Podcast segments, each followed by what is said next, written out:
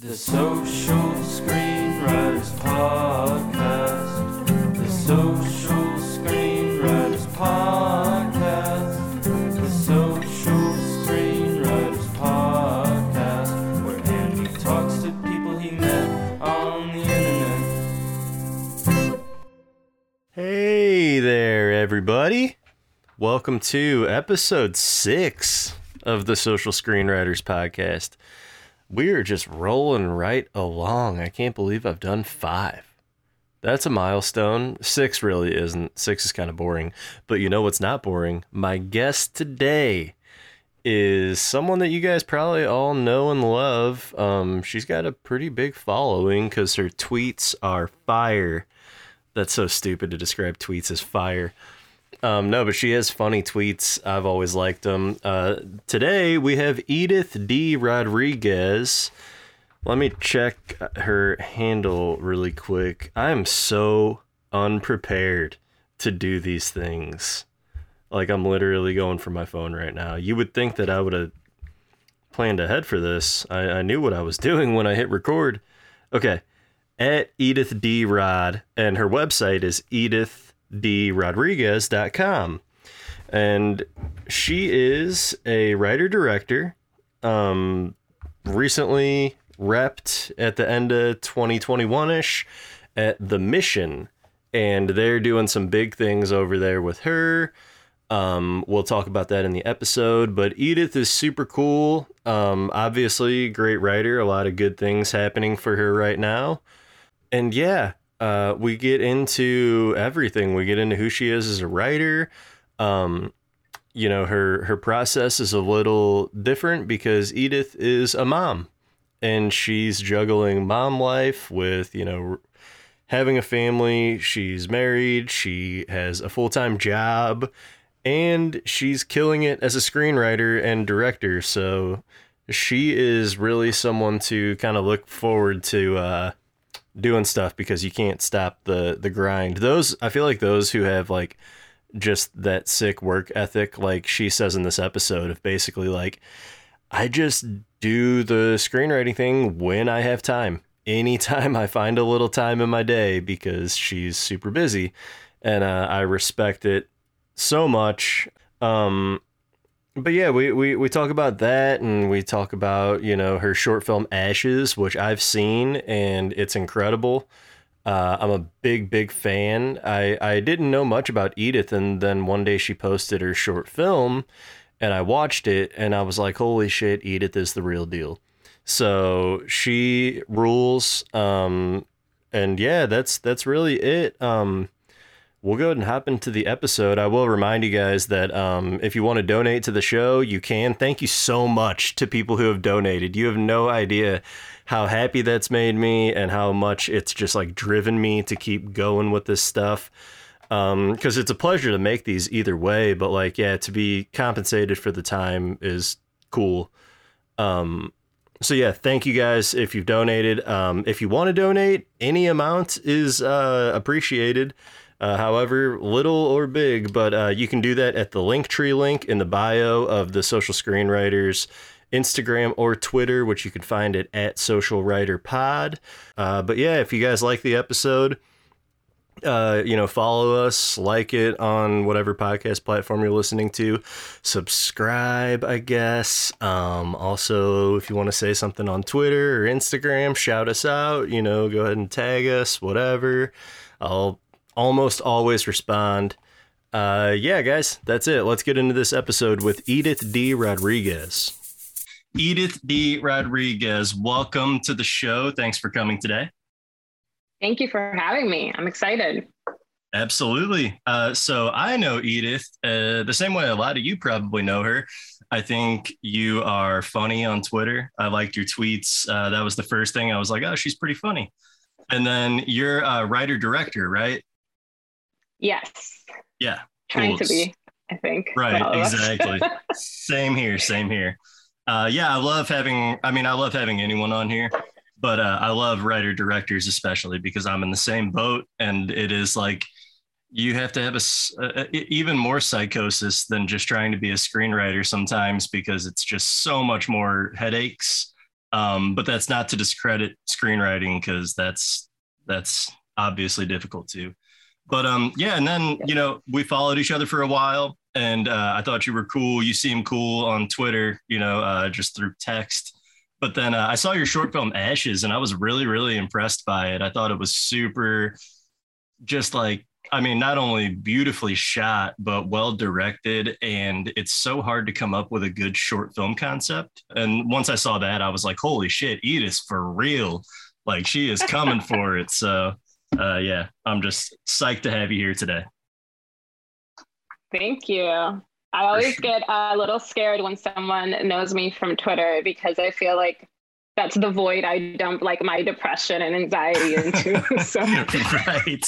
I know. Well, we're all like, you know, it, it's weird because I think like with you, it comes off as authentic, but also like you're fucking around too. And that's how I am on Twitter. I mean, it's like, yeah. I don't, I don't want to be Mr. Serious on there, but also everybody has a brand you know some people's brand is uh, very straight to the point and they have you know uh, people there's people out there for everybody so but yeah i've always kind of uh, i've admired that with your twitter too that like you're obviously fucking around but yeah it is hilarious thank that, you yeah of course it's so i was gonna say you know the yeah, the scariest thing is when you do like a sarcastic tweet and get honest and earnest encouragement. Like, I'm there for you, buddy. Everything's gonna be okay. I'm like, fuck, my joke didn't land. Yeah, right. Like I said, I was gonna walk into traffic. I'm not serious. I'm just kidding because yeah. I'm stressed out. but like, yeah, um, yeah, I actually have a tweet in the drafts from like a couple days ago, and there's not no particular reason I didn't tweet it but it was about like no matter what you say on this website, someone will have an earnest reply, like trying to encourage you. Yeah. Or... I love, um, I've learned that to read your tweets, I have to get to the end. I'm like, I'm not going to have a reaction because Andy's going to flip this around by the end of this tweet. That's so funny because, um, I, I mean, obviously, because they're my tweets, I don't, you, you don't always realize how everyone's going to read your tweet you know, because everyone uh, interprets it different. But I know that's how I am with Jace Serrano's tweets. I'm like, all right, what the what's going on here? Let me get all the way to the end before I uh, make a judgment. But um, yeah. So uh, let's go ahead and hop into it. Edith, I want to know. Yeah. The people want to know. Uh, how'd you get into screenwriting? It was a long, winding, and treacherous road. Um, so I, I I'm very jealous when I hear people say, you know, there's nothing else I can do, or I always knew I wanted to be this thing, um, because I was the perpetually undecided kid who had no idea what I wanted to do. I always loved writing, um, but I didn't know screenwriting was even even a thing. So a lot of my writing early on was like short stories, poetry, love letters from my friends who didn't know what to write, so they would tell me their feelings, like mm-hmm. all kinds of random stuff. Um, and then I moved to Dallas, used to live in Wisconsin. Um, moved to Dallas and started getting involved with the Austin Film Festival, driving down there. Um, met some really cool people, and that's kind of how I got into that world um, and started writing. I co-wrote a short that eventually premiered at the festival, um, and then started writing features, eventually pilots, and so it's um, it's really interesting too because before I even knew what screenwriting was, I thought I wanted to be an actor.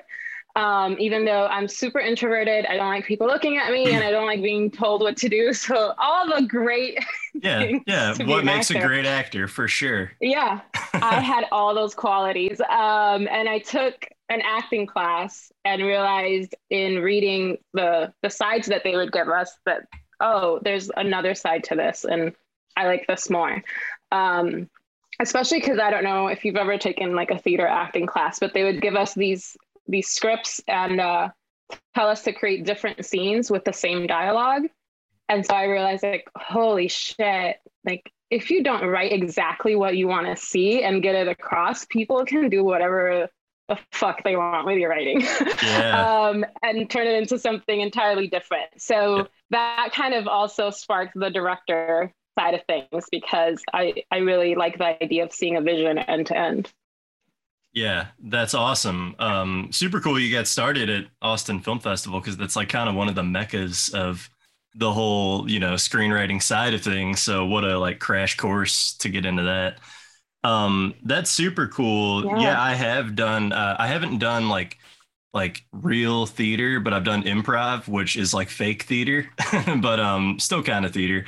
But yeah, I also kind of had the same thing of um I, obviously like you know i like to try to make people laugh. That's like part of my it's part of my personality since i was a kid. It was a defense mechanism and now it's something that i'm like using in life. But uh, i kind of realized doing improv that like i would have fun but i think my level of stage fright and you know things like that was just a little more severe than some of my peers and uh, it got to a point where i was like i like doing this for sure it's fun but um, I don't think that performing is the thing that I should be 100% bought into. And the writing, directing side is like just calls to me or whatever, you know, corny thing I could say.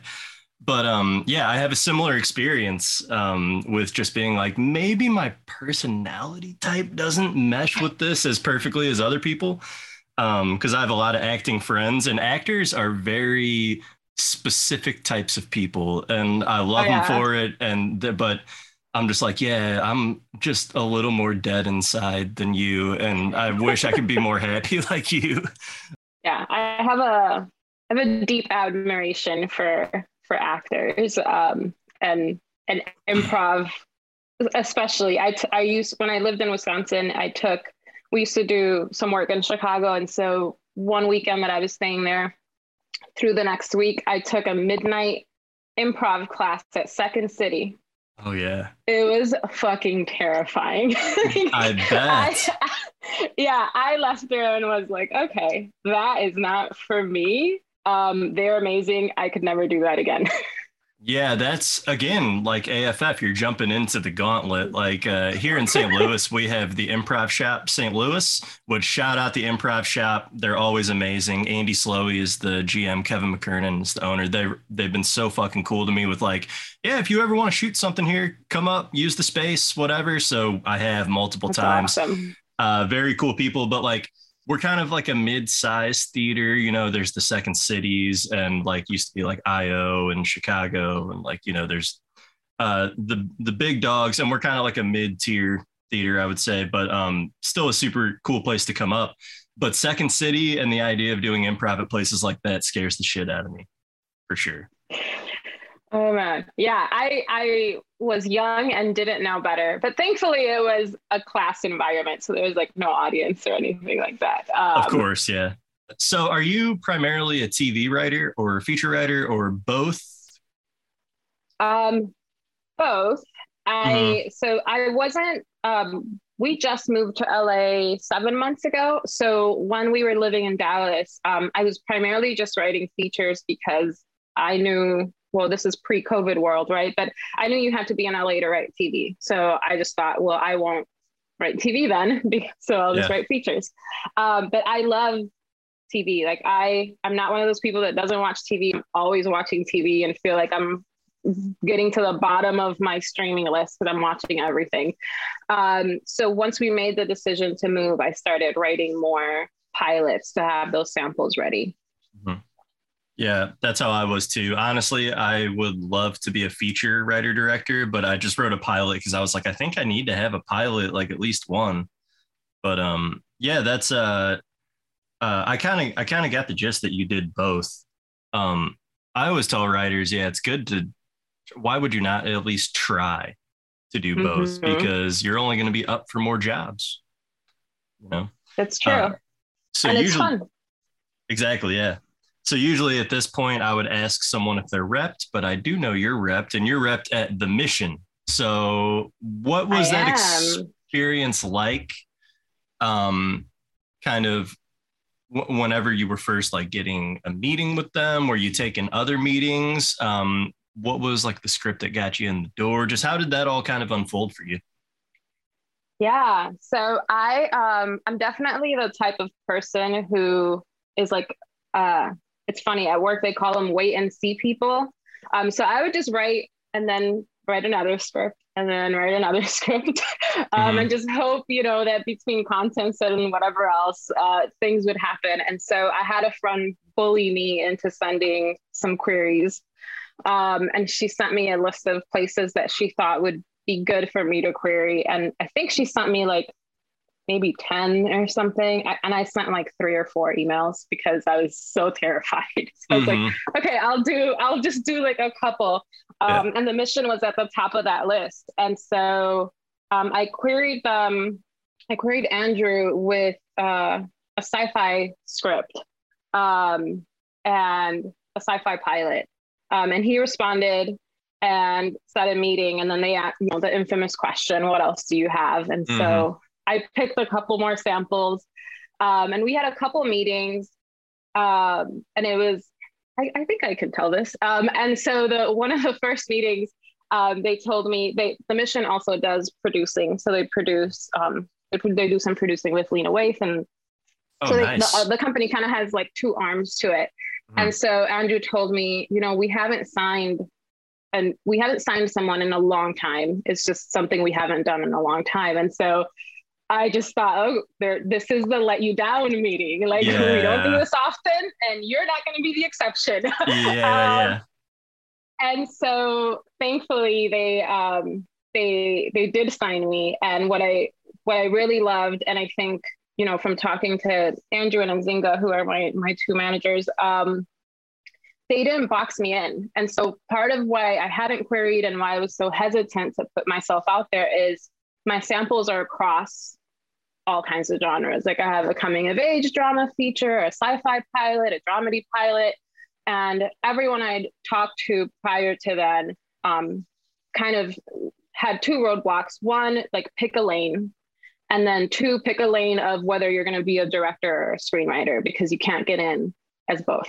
um, Oh. and so, yeah. And so, you know, I'd have meetings where like someone was really excited about one of my features. And then if I said I wanted to direct it, that excitement like plummeted, right? Yeah. Um, and so this was the first time that I felt that I was in sync with someone where they saw me the way that I wanted to to be seen as a creator and not boxed in. And so it was I'm super happy with them. It was such a great match. And so we've been busy rewriting stuff and getting ready to go out there and pitch and do fun things. So it's it's been an awesome experience. Um, and as we all know, like getting repped was the beginning, but um, it feels really good to be able to have somebody to call and ask questions and get feedback from. So I'm enjoying this first part of the ride. Absolutely. That's amazing. Yeah. Um, what a bummer to trying to figure out how to be a writer director because I'm kind of in the same boat right now with being newly repped of being like, you know, there's a feature I wrote that they're like, yeah, you know, we'll try to do something with this one. So they're trying to get the ball rolling and it's all super exciting, some of the stuff that they're talking about. However, in the back of my mind, I'm like, I kind of want to direct this thing, but I only have, you know, two shorts. I technically have three, but the first no one's allowed to see, not even me. I don't watch it anymore. Um, I need to delete it, honestly, just delete it from existence. But uh, the the next two are pretty. I'm good with them, but I only have two samples, you know, as a director, and I mean they were kind of made in St. Louis for very little money with an all film student crew, uh, all my peers, you know. So it's like I, I don't know if they would trust me but um uh, i'm gonna yeah, try it's hard. Um, and what I did is I just kind of identified um, what do I absolutely, what did I write that I just absolutely see as I have to direct this, and what Yeah. did I write? What do I have in my list that I would be okay being like, oh, this can someone else can bring this to life? Because I think that that conversation was really important for us to have too. Of I don't have to direct everything I write, but Hmm. this one script like is my baby kind of thing. Yeah yeah totally yeah that's kind of where i'm leaning to is um when the time comes i, I kind of already have my explanation built into my head of like this is why this is the 17 reasons why i need to be the one that directs this but um that's cool and how long have you been at the mission Um, I think it was maybe October or November of last year. So Yeah. I signed right before the holidays. And so it was kind of nice because we took, as everyone knows, you know, the word is Hollywood shuts down for the holidays. And so that was a really good time for us to get to know each other in terms of feedback and rewriting and getting things ready to go out once we came back from that time. So For sure. it worked out. Yeah. Yeah, hell yeah. Yeah, I was right behind you mid December. So is this your first time being repped? Yeah. same, same. Awesome. Uh, that means me, you, and David L. Williams are all on a very similar trajectory right now. So that's super exciting. I feel like a lot of the people that I met at Austin and through Twitter are in similar trajectories. I don't know if you feel the same way where like, oh, a year ago we were, you know, starting to polish these samples and now a lot of them are wrapped and seeing how everyone is kind of experiencing similar things.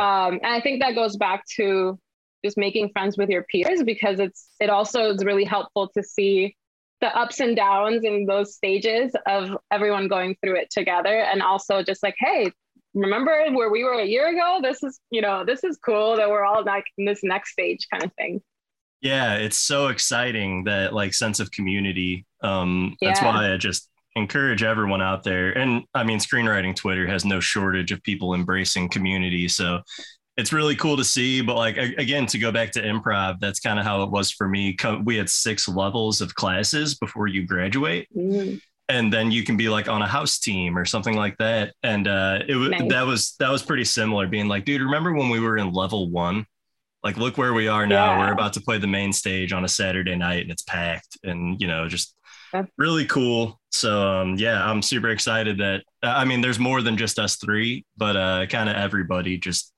slowly making their way in because you're right I, I i don't remember like fully where you were a year ago, but I think it's probably where I was of just being like, yeah, I'm just trying to get these samples in a place where they might be good enough. I don't know if that's going to happen. I don't know if I'm still five years away from, you know, even getting the, the first step, but then it happened a year later. So pretty cool. yeah Um, awesome. yeah. So how would you describe your brand, Edith? Andy i hate this question and it's such a good question Everyone hates this question. That's why I like asking Um, it. I'm just sadistic. Yeah. um, you know, I it's really hard because as I mentioned, I write across multiple genres. And so I think if I had to distill it down, I really enjoy writing like dissonant stories where my characters are navigating this hostile, conflicting environment that kind of goes against their character. And because I do enjoy, I view my writing as like character studies that are subverted by genre. So whether it's, you know, dramedy or sci-fi, I'm kind of using the genre elements of the story to not just give you this very indie character study, which is what I would write if nothing had to be commercial. Yeah. Um, so yeah. Yeah. So I think that that kind of dissonant storytelling, um, which is, you know, what I love about a lot of this, a lot of my favorite stories when you think of like Parasite or films that you kind of can't pinpoint what they are. Um, I feel like that's the space I want to create in. Oh, nice. That's, I mean, that's usually those films that come out that everyone's like, that was interesting. That was like different. Yeah. So that's, that's super dope. I'm kind of in a similar space of being like, the samples I got in with are real indie character studies. And now I'm kind of having the conversation with my managers and stuff of like, yeah, so what's the commercial kind of thing that's still very you? You know, do what you do. That's why Mhm. we signed you. That's what we love about you. But like, how can we get that thing that just feels a little more commercial? And I'm like, I don't know. I don't fucking know. but yeah, I'm I'm I'm in that same boat right now. Uh cool. Yeah, that's that's awesome though that uh, I think that'll probably help with a lot of any writers out there who don't stick to a single genre. That's kind of a good way to think of your brand is just well, what do you do in a lot of your stories? What are your protagonists usually Mhm. experiencing, be it you know, comedy, drama, sci-fi, horror, um, really Yeah. Doesn't matter. But uh, okay, cool. Uh, Edith, since everyone's routine is unique, can you describe your regular writing routine to me? Like, where do you write? Uh, what do you listen to music? Do you listen to anything? What What's it like when you sit down to write? Um, so here comes the disclaimer that I'm a mom with two kids. Um, Yes. I have an 11 year old and a 15 year old, Mhm. um, and a full time job. So my routine, um, as much as I would love to be a morning pages person that has this very structured routine, is Yeah. write whenever you can. Um, So I've learned. I took um, um Shonda Rhimes masterclass, and one of the things that she talks about in it is being able to write anywhere. So whether you're on a plane or a cafe or whatever, and she kind of like blasts music through her headphones and just writes. And I'm not a music person because I will listen to the lyrics and like start picturing picturing the song. Same. Um, so there there goes the story. Yeah, I can't do it. yeah. Um, but I can write with pretty much any amount of background no- noise between kids, dogs, life. Um, so it really depends. Um, I'm very lucky to be part of a writers group where we write in cycles. So those deadlines keep me um, kind of trying to, I, I basically write with an end of week goal when I'm Mhm. actively writing.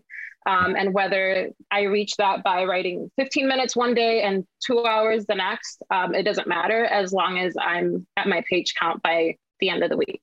Um, so in the past, I tried, you know, for my features, I wrote one where I did like three pages a day kind of thing. Um, but eventually I just accepted my life doesn't have a regular routine. And so I will put an end goal and reach it however I can. and if that means that it's in spurts, um, that's the way it's going to be. And I've also done where I have had time, um, like one of the pilots that I'm in development with with the mission. Um, I wrote the first draft in one weekend. Like I just took two days and wrote it because that's what I had. So I'm basically my routine is to work with whatever I have and Yeah. as quickly as possible. Damn, the two day pilot. That's amazing. Yeah, I feel like a lot of any parents out there, most parents are going to relate. Um, it's it's tough, you know, juggling all those things. I don't know if this is something that you would. This is a new question that I'm bouncing around, and I don't know how many people. And so, if you don't want to say, you don't have to. But what's uh, what's your day job? I manage a team of instructional designers. And so that sounds like Chandler's like made up job. So to basically make it sound uh, m- more normal, Yeah, um, we basically do uh, internal corporate training. So all like corporate video, corporate content. Um, Mhm. And so I have been doing this a very long time. And what's great about it and awful about it is that it is it does require you to use that creative muscle. Mhm. So I am pretty drained by the end of the day. It's it's not a, a job where I can just kind of use the other side of my brain. yeah, Um, what's good about it is, you know, we get to work with very similar equipment that you would in the film world and do a lot of, of similar things. So I can learn pre-production, post-production, etc. Yep. Um, but there's the flip side to that is you're just very tired. Yeah, I mean, if nothing else, though, I guess it's good, even though you maybe can't write after work, that you are kind of just flexing that muscle every single day. So maybe when you do have time to write your own shit, you know, you're, you're yeah. strong. I don't know. Is that what you would even say? I don't know. But yeah, I have the same kind Yeah. of thing. I'm a, I shoot uh, weddings. Uh, so I shoot video and edit video, which is like, it's filmy in a way, but it's definitely far, far removed from narrative. And also, we're using like little Sony cameras that look nice, but they're kind of run and gun. You're not, you know, sitting there and setting up, you know, three point lighting and shit like that. You know, it's just get what you can. So it's like film, but it's also very much not like film. But I feel you on that. And before that, I was a Yeah. surfer at a Golden Corral for many, many years. so that's pretty far removed from uh, the industry. Yeah. But it's funny you mentioned the wedding thing because so one of the other positives of working like in the corporate video world is we get to work with a lot of people who do DP work or wedding work on the weekends. And so a lot of my crew um, and folks that I've worked with on my shorts are people I worked with at work. And so I was like, hey, what do you do when you're not at work? Um, and and Shane, who was the DP for Ashes, um, does wedding videos um, on the weekends and corporate video during the week. And so one of the things we talked about for filming Ashes is I said, Shane, I kind of want you to shoot this like you would a wedding. Like we're kind of observing some of these things from the background of of this relationship. So it really Yeah. worked out. Yeah. That is so interesting because I can see how some of those really beautiful shots that are really emphasizing the love between these people. Uh, yeah, it seems kind of wedding filmy now that I think about it. That's really interesting. Um, yeah, and it's always dope to go into a film knowing your crew already, like knowing Mhm. who they are as people and how to talk with them, and just knowing that you're going to have a nice positive set. Uh, it's always a little scary Yeah. meeting people for the first time and being like, "Yeah, come aboard," and not knowing how they might be once you're on set. But um, Oh yeah. Yeah, uh, cool. That that's that's really good to hear. Though I'm gonna start asking everyone because I feel like a lot of people will want to know. I think it's interesting to know writers' day jobs because I think a frustrating thing about screenwriting Twitter is like, I know I thought this sometimes was, you know, do the do some of these people do they do this for a living and they don't have to have a day job and it seems like they're always writing and creating so much and I feel like a bum because I'm like trying to uh, like you, you know, fit writing in between all of the rest of life and responsibilities uh, to keep things moving forward. So yeah, I'm probably gonna start asking that to people, and also asking for their Uh, home yeah. address and their social security number. And no, I'm just playing. Credit score, the whole thing. Yeah. Credit get, get the whole score. thing. yeah, I'm gonna get someone on who knows me like not at all, and I'm gonna ask them fucked up questions. But um, okay, cool. Um, I oh, go ahead. yeah i i think that's a really important uh thing to call out because i felt the same way like damn these people are all just doing this and i'm here joining like 20 conference calls Yeah, um and i think the other thing too is just we just tweeting about you, the other parts of your life. So uh, that's part of why I just, whenever I'm dealing with shitty things at work or wherever, I'm like, yeah, I'm going to post this depressing, anxious tweet because everyone else, like, you know, if everyone makes it seem like it's all perfect all the time, um, that's, that's pretty awful. yeah. Me and Guy Crawford talked about that a little bit. That sometimes, like, I just did it with Coverfly Pitch Week. I got selected, but I didn't get any meetings. And uh, so I was literally looking at that email like, ah, that sucks. But it wasn't that bad because I've been on a pretty good run lately. So I was like, eh, whatever, that's fine. But I was like, I should post this. Just like sometimes I'll think about it when I get a rejection email because it doesn't really bother me to be open about that. Um, like most of us, I'm not saying I'm fucking special. you know, most of us get rejected all the time. But sometimes I'll post it. I'll be like, I should post this just to remind everyone that we're all taking L's out here too. You know, it's because a lot of times we only post, you know, our wins and uh, it can feel a little toxic sometimes. Uh, not again, like I said in the Guy Crawford episode, I'm not telling people not to celebrate your wins. Celebrate all your wins. But uh, but it's okay Yeah. to throw some losses out there too, just to remind everyone, you know, that we're taking L's too. Um, Yep. Left and right. Yeah, exactly. Right. All the time.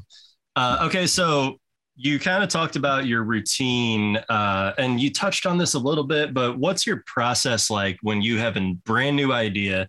Do you immediately jump into an outline? If you're like me and I am finding no one is like me, the first thing I try to do is write the log line. And if I can get like a succinct log line, you do that? Oh, dude, you're like one of the only people.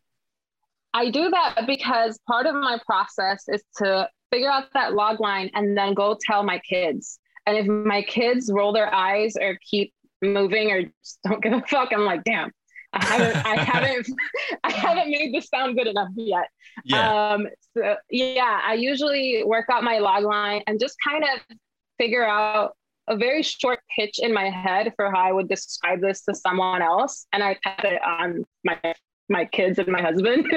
Yeah. um, and but by the time that happens, I do live with my characters and and kind of things for a long time in my head before I start putting things on paper.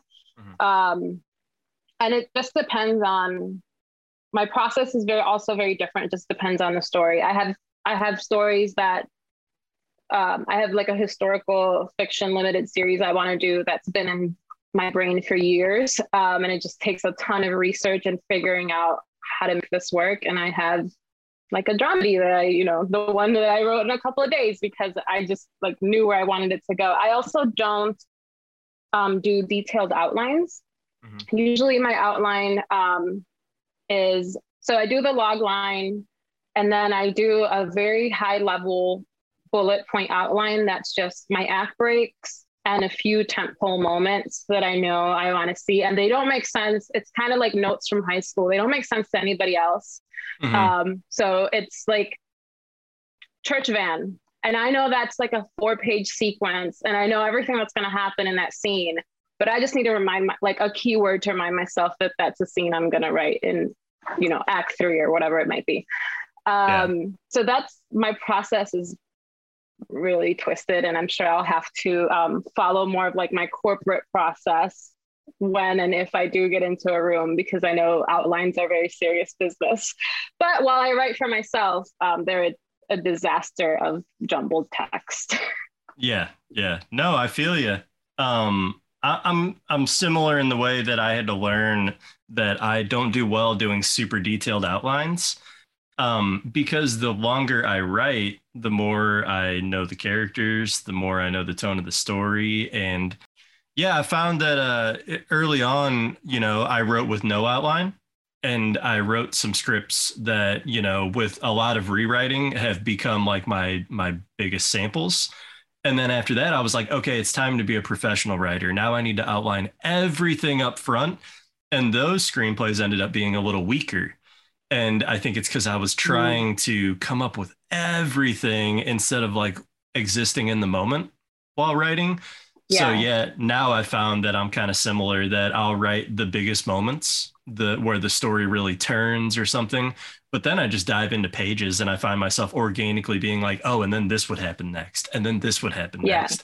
And you're just I like to think of it as I'm watching the movie in my head or I'm watching the show in my head and what would I want to happen next, you know, kind of yeah. Thing. But well, and for me too, it's kind of like if if I'm not writing an outline for someone else and I already know what I want to happen, why would I add an extra step? Mm-hmm. Um, like I'm writing, I'm telling myself a story I already know I'm going to write. So yeah. I think it just depends on what's the purpose of of your outline or your process, and not trying to. At first, I used to try to write like like other people, like what you read in books or or hear sometimes, like, oh, this is this is the process. And I remember I did a treatment once and I finished this and I never want to write this thing. I feel like I already wrote the damn thing. Mm-hmm. Um, so, yeah. Yeah. So um, yeah, just figuring out what works for you. And then when someone pays you and wants you to do what works for them, then do that. Yep. And that's exactly it. You know, with uh, doing wedding films, I work for a company. I don't just have my own company. And uh, there's there's been certain things in the edits that you know they give me notes and I'm like oh, I don't like that that much but I have to do it. You know what I mean? Uh, and I don't really care because it's their problem at that point.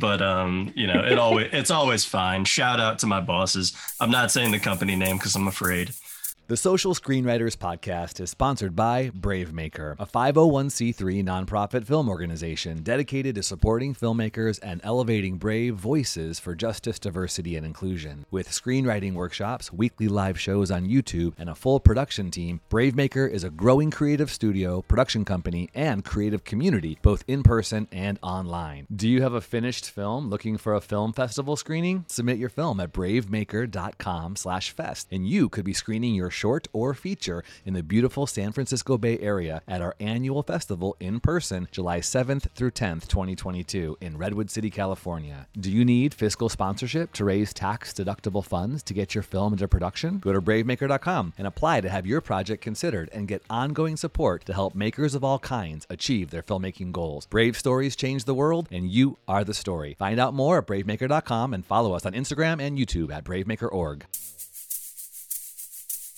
on average, Edith, how long does it take for you to get a first draft done? I know you said two days. That's your average, right? Always two no. days? that was an anomaly. I, you know what? I should have never shared that because if somebody asked me to write something that fast again, I probably could never do it. Yeah. Um, so They'll be like, at the 22 minute mark of the Social Screenwriters podcast, you said you could do it. Anyway, go ahead. you said you could do it. Um, it really depends. So for um, when when I've written in like our writers groups active cycles, which I guess is the best example of a, a typical piece, we would Mhm. submit 10 to 15 pages a week. Mhm. And all of us had day jobs. And so that was pretty pretty good. Um, so I I think that's you know the three page a day, a few dozen pages a week is an average pace for me, being able to balance that with the rest of my life. Yeah. Um, but if I have unlimited time, then I could spend a whole day writing. Um, I Yeah. just don't get that very often. Yeah, Yeah. for sure. I love three pages a day. It's like my favorite. Um, Yeah. There was a while I wrote a feature once doing 10 pages a day and I did it, but um, God, it was brutal. And also, I don't have kids. I have the luxury of being able to, you know, write all day on certain days, you know, if I don't have a day job going on or whatever. But um, it was fucking brutal, and I never want to do it again because it's just I feel like it's it's just asking too much. Uh, now, if that's your thing and you're good, also I'm a person. Um, I'd be curious to hear your thoughts on this with your process. But I'm someone who is maybe like to a fault, a little bit too meticulous with my first draft of wanting it to really be locked in, like as far as just the beats and things like that. Like, so a lot of times, um, my you know my rewrites, my second, third, fourth drafts it's not usually like huge sweeping changes. It's kind of just like, oh, well, this little bit doesn't make sense, or like the dialogue could definitely be punchier here or whatever. But usually my story is pretty locked. Well, my plot is pretty locked in. Yeah. Uh, uh, and again, to a fault, maybe I'm just really a perfectionist about getting things in order before I'm done with the first draft. How are you on that? With like, are you someone who's like, I just throw it on the page knowing that I'm going to go back and tear it to pieces later because there's a lot of writers like that. Yeah, I um I'm somewhere in the middle. I um I'm trying to figure out if I'm lying. I'm trying to think back. what do I do? Yeah. Um I think so a lot of my rewrites end up being things that I discovered later in the script, layering them in um in those first acts. So if I figured out, you know, um I, I think a lot of what makes my rewrite stronger is making it seem like I planned things all along that I actually discovered in writing the first draft and then going back and making it all seem like foreshadowing. And I totally, you know, planted this joke earlier, whatever it might be. Um, Yeah. So I think that's that's a lot of where I spend my my rewrite time is making it all seem like it was this very well thought out machine where everything ties together. When in fact I like discovered that scene in Act Three and then went back and like put it put something about it in Act One so that it makes sense. Yeah, for sure. Okay, then if I'm not gonna lie, I do that a lot too. So um, I, I feel like that's a pretty. And then people come at you with like, "Oh man, that was such a genius setup," and I'm like, "Oh, that's actually Yeah. like some something that like I only found way later in the process of like, oh, I should make that make sense because it doesn't make sense Mhm. right now." So whenever you do complete a first draft, What's the first thing you do with it? Do you send it to certain people? Do you read it out loud to your kids? The entire thing? Uh, just kidding. Do you uh, do another revision on your own? That's what I usually do before I show people. Do you put it away for a while, a week or two? Um, use a feedback service, throw it in a contest. What do you usually do whenever you finish that first draft? so it's it's changed over the past few years. So I guess I'll share kind of what I used to do and what I do now, um, just because maybe people listening are at different stages. So before I had like a writers group or a trusted group of peers, um, I would do a rewrite on my own and then submit it, um, whether it was We Screenplay or whatever else, and get coverage. Um, partly because my imposter syndrome had convinced me that anyone that knew me would give me too nice feedback and I wanted a stranger to like rip it apart. Yeah. um, and so I know a lot of people are opposed to that. Um, you know, paying for coverage or whatever. Do you? Yeah. Doesn't matter. Yeah. But I, I had the I had the funds. Yeah, I've had the Yeah. funds, and I wanted to get it, get anonymous feedback, and that's what I used to do. Mm-hmm. Um, now, so the thing that hasn't changed is I print it out and I do a rewrite on my own, like the old school red pen, reading through it and seeing, because half the time at first pass is me realizing that I left a bunch of shit in my head, like Mhm. oh, um, I totally didn't put that on the page, but I know what's supposed to happen here. So I do the red pen pass. Um, that's pretty quick. And then I get feedback. Um, right now, it's from like my writers group.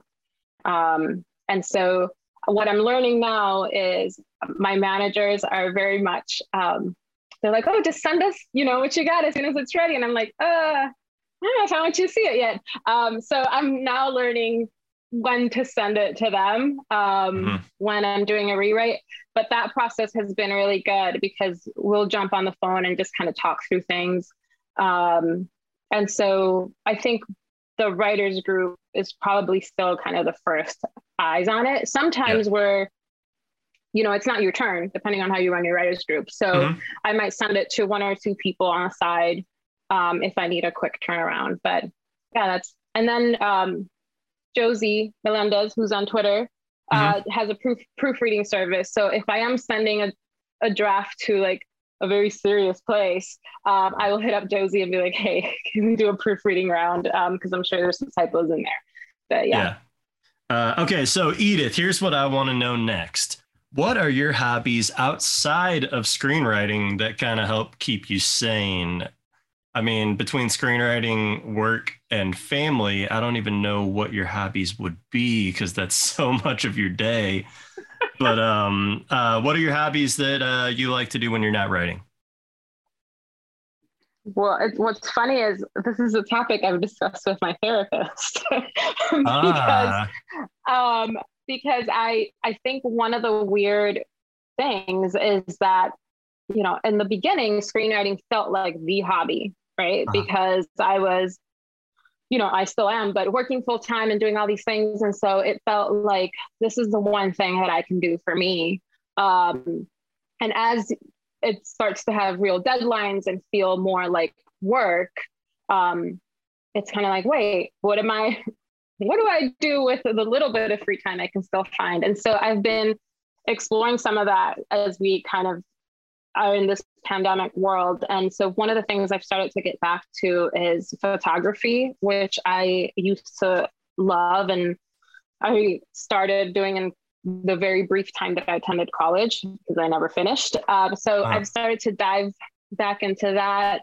Um, and then I one thing I can't do that I love to do is just travel. Um, and so I did my first trip back home to Puerto Rico um, since the pandemic started over the holidays, and that was really nice to just be outside and be home again and and in nature. And so I think with this pandemic, it's kind of brought this new perspective of okay, you know, my days were completely filled with these things um, and as things have slowed down what what how can i be more intentional about how i fill my time? And a lot of times you know as a parent your your hobbies are your kids hobbies. Like i'm driving a kid to horse riding class or whatever it might be. Um, so there's not a lot of time to play with. Um, but it's you know as my kids get older and those time windows start to open up again it's it's something i'm figuring out of okay um, the things i used to look at hobby as as hobbies really aren't that anymore. So how what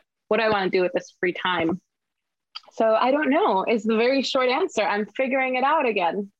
Yeah, I mean, aren't we all figuring it out all the time? Uh, I'm glad that uh, we brought up something that you're discussing in therapy because I really just want to dig into the psyche of all my guests. Um, I might start crossing lines with people, uh, asking about, you know, what happened in your childhood that, you know, no, I'm just kidding. I'm not going to go that far.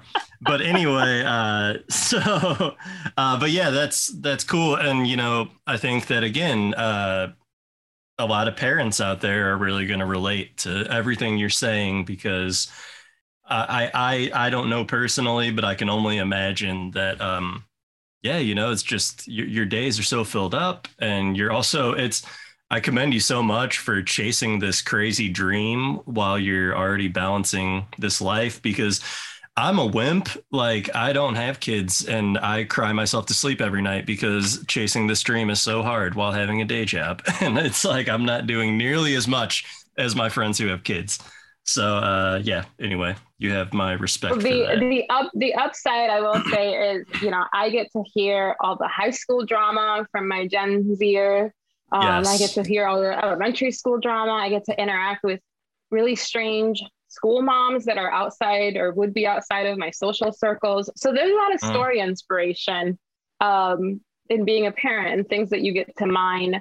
Um, the other thing I've just done is I, I include my kids as much as I can, you know, in the shorts, like I took my oldest location scouting and they feel a part of it as well. So I don't, I don't want it to feel like this separate thing that mom is trying to be you know outside of my role as a mom it's just this thing that we intertwine together with everything else.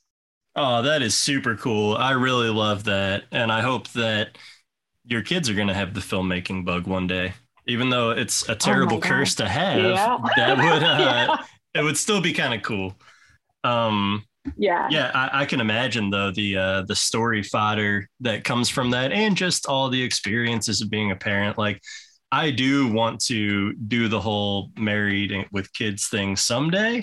And there's a selfish part of me that's like, well, I got to do it so I can make the marriage movie or make the the parent movie because I'm gonna run out of experiences here soon. So I got to get some more shit going. And like, yeah, so I'm gonna get married and have kids totally for myself out of completely selfish reasons. Uh, just there just kid, just kidding, future wife and kids. um, well, I'll tell you, my um, my my husband gets very offended when he wakes up and like he's like, I had this really interesting dream that you should write into a movie. All you got to do is write it. And I'm like, you know how offensive that is? All you got to do is just write it. And I'll like tear apart his dreams and tell them why the story structure wouldn't work. so yeah, I'm like, this isn't, this is not a story. This is not right. a plot, sir. Your, your dream doesn't work. this is just a weird thing that you saw while you were unconscious. Uh, yeah, that's hilarious. Yeah, it's funny whenever um, I mean, we all get it, but I, I'm, I'm assuming that your husband isn't a writer himself. He is not. He is a mechanical engineer who uses the total opposite side of his brain. Um, Got it. So, Op- opposites yep. attract. Got it. Um, yep.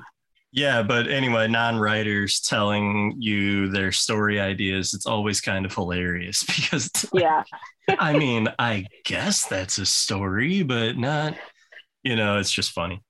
But um, I will um, say he yeah. he did have one good one recently, and I paused and looked at him. We were in the car, and I said, "That's actually kind of interesting." And the the pride he was beaming with because you know we've been together. We've been married. It's going to be 16 years, and I think it's wow. the first time that I was like, I think I might use that. He did not let that go the whole day. That is hilarious. Have you used it yet?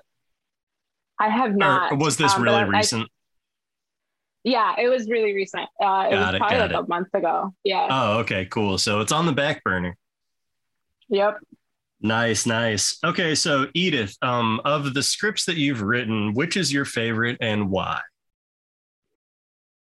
Oh man. Um okay. Uh this is really hard because I want to say two, but I will I will follow the rules. Um, I am a rule follower. Okay. Um, well, you can say two because I think the people want to know about your scripts and why you're passionate about them. So you can say two. um, Southside Girls is a feature that I wrote um, that it, I would have to say is is one of my absolute favorites because I just it was the first time that I wrote something I was scared to write. Mm-hmm. Um, I'd written something before that that was very plot heavy, and one of the pieces of feedback I got was to be more vulnerable and really spend time on character. And so I went on full like, oh, you want character? You want vulnerability? I'll give you some.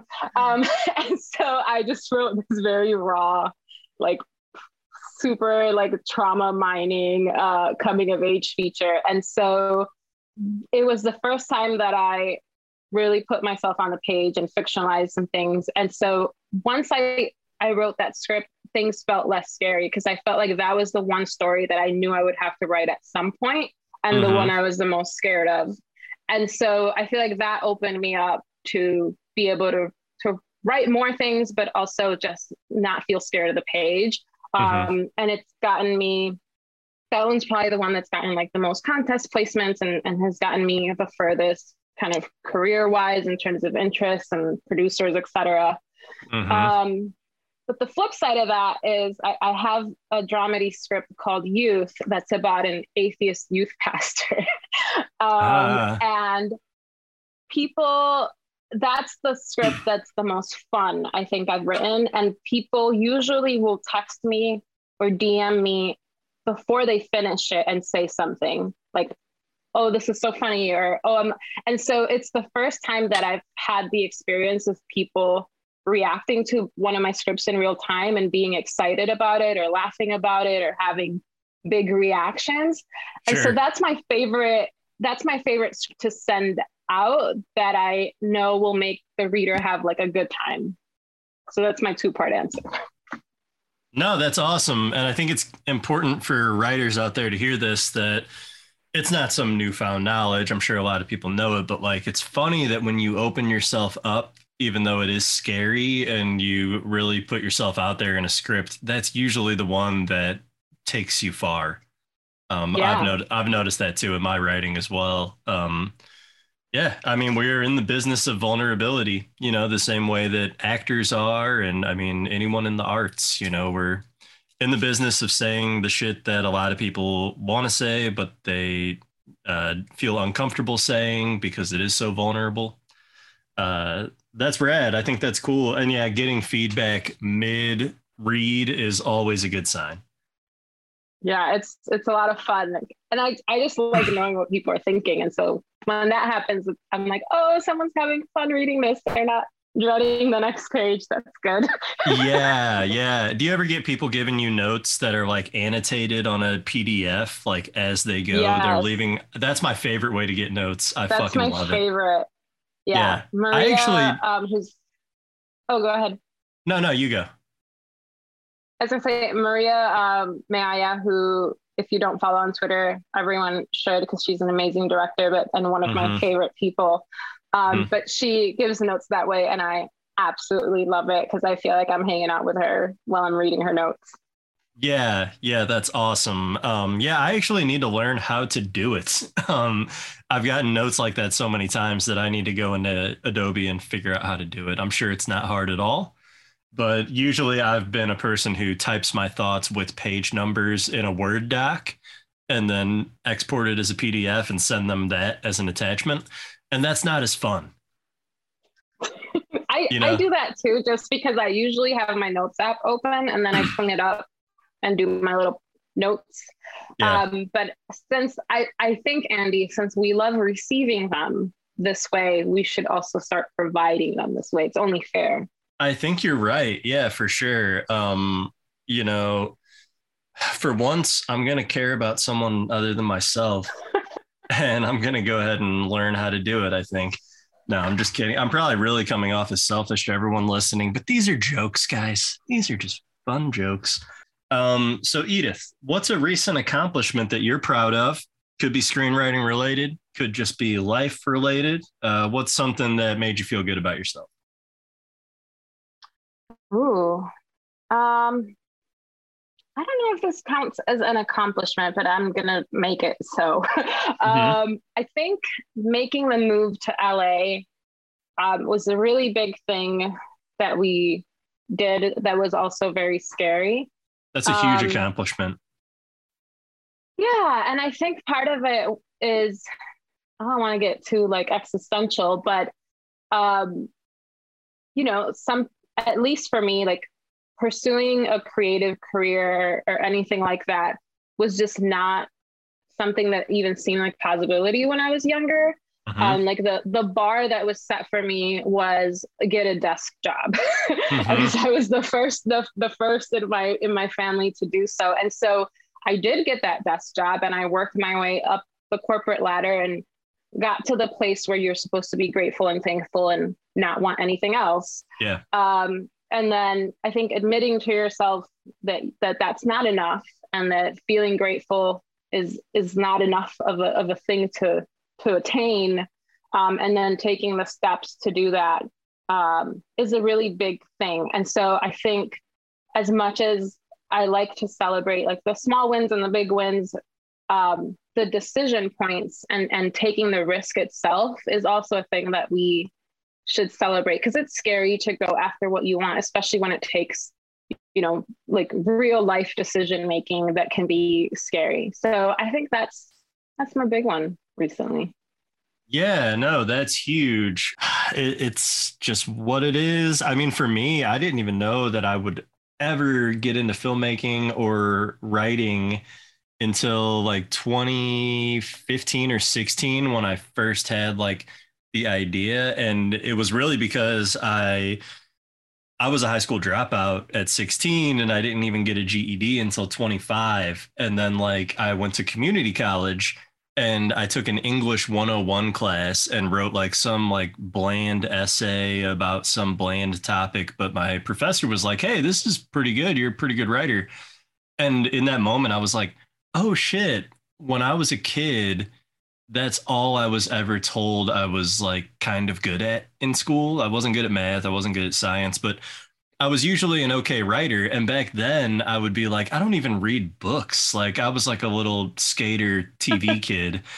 And I was like, uh, uh, yeah, I'm not going to be a writer. And I had like to the point where like one of my English teachers took me in the hallway and was like, I really think that, you know, you, you might be good at this. Blah, blah, blah. Long story short, though, um, that was kind of where I was like, okay, maybe I'll go after this. And then it turned into, okay, screenwriting is really what I want to do because I have always liked movies. So for me, it was like 26, 27 years old, unlocking this thing that I never would have thought I would get into. Like I was in my early 20s trying to just find like a good union warehouse job to, you know, be able to buy a home and, you know, have a family Yeah. and all those things that, uh, all the norms and uh, yeah, I just think it's rad because I know I'm not the only one. Obviously, you're not the only one uh, who figures out later in life, like, okay, maybe this dream is worth chasing because we only live once, you know. So why why not go after it? But um, yeah, I just I think that uh, that answer was awesome, and a lot of people are going to relate to that. Yeah, it's, you know, I think I kind of joke that I'm like a millennial living in reverse because I did all the, I did, you know, the house, the kids, the husband first, and then I'm working my way backwards into what people figure out in their 20s. And I will say it's hard to, um, you know, I'm about to turn 36, and uh, I think a lot of my screenwriting community friends um, are much younger. And Huh. so um, I have to remind myself that that I am kind of going at this backwards because sometimes it, you can very quickly feel like you're behind. Um, but luckily, um, we are working the page and not you know in front of a camera or, or doing a sport or something that uh, requires that has an age limitation kind of thing. Sure. Yeah, exactly. I feel the same way. I talked about that with Kara, Kara Rothenberg on uh, her episode. Shout out Kara. Um, yeah, I'm I'm 33 going on 34, so pretty close. And uh, but also I remind myself that like, you know, while we're still just getting started, like a- lot of you know creatives, writers, um, uh, comedians are like this, uh, actors uh, to some extent. Um, the 30s is when people thrive. So, like, I've had to convince myself, like, hey, dude, just chill out. You're doing completely fine. Uh, you found this late for sure, like later than kids who are, you know, 20, 21 in film school. I went to film school. So, all my peers were like 20 and 21 when I was like 30, 31. So, uh, that was weird but it was cool. they all treated Yeah. me with respect. They were fine. They weren't too mean to me. Anyway, uh, yeah, you know, you just if you if you want something, go get it. It really doesn't matter how old you are, who you are, where you're at. I know that you know that's a vague way of speaking because everyone has different resources available to them. But I would just encourage anyone to chase a dream. Um, yeah and just you know it it doesn't have to look one way at the beginning. You know, if we were having this conversation three, four years ago, I probably wouldn't have even imagined making this move. Um, at that time, I was really focused on just learning the craft and, and getting started and making short films where I was and working with our local film crews. Um, and so every stage can look a little bit different, and that's okay. Yeah, yeah, exactly. And you know, anyone who just said, I'm going to be a filmmaker, I got to move to LA today, I would probably encourage them to try to get their craft into a certain place before you just make that move, or it's going to be a little more difficult. Unless you're rich, then go for it. But, um, yeah, and I think, you know, things, you know, I, I got very lucky that I could keep my job and work remotely. yeah. Um, and so I, I don't want to be you know ignorant of of the reality of just the finances and, and possibilities of what you can do so you have to be smart about it and make sure you're taken care of before you make those big decisions but like i said in the meantime you know when i was in dallas i joined the dallas film alliance and worked with our local crews and got involved so you just have to work with what you got where you are until you can do something else Yep. Yeah, exactly. Um, with filmmaking too, you know, write a write a script that won't cost you much at all. Um, no matter where you are in this journey, uh, yeah, work with what you got. Uh, okay, so Edith, what are a few words of advice? Even though you just dropped some advice the entire episode. oh no i have no i have none left andy no i'm just kidding just give me a little bit, okay? That's all I need, just something to work with.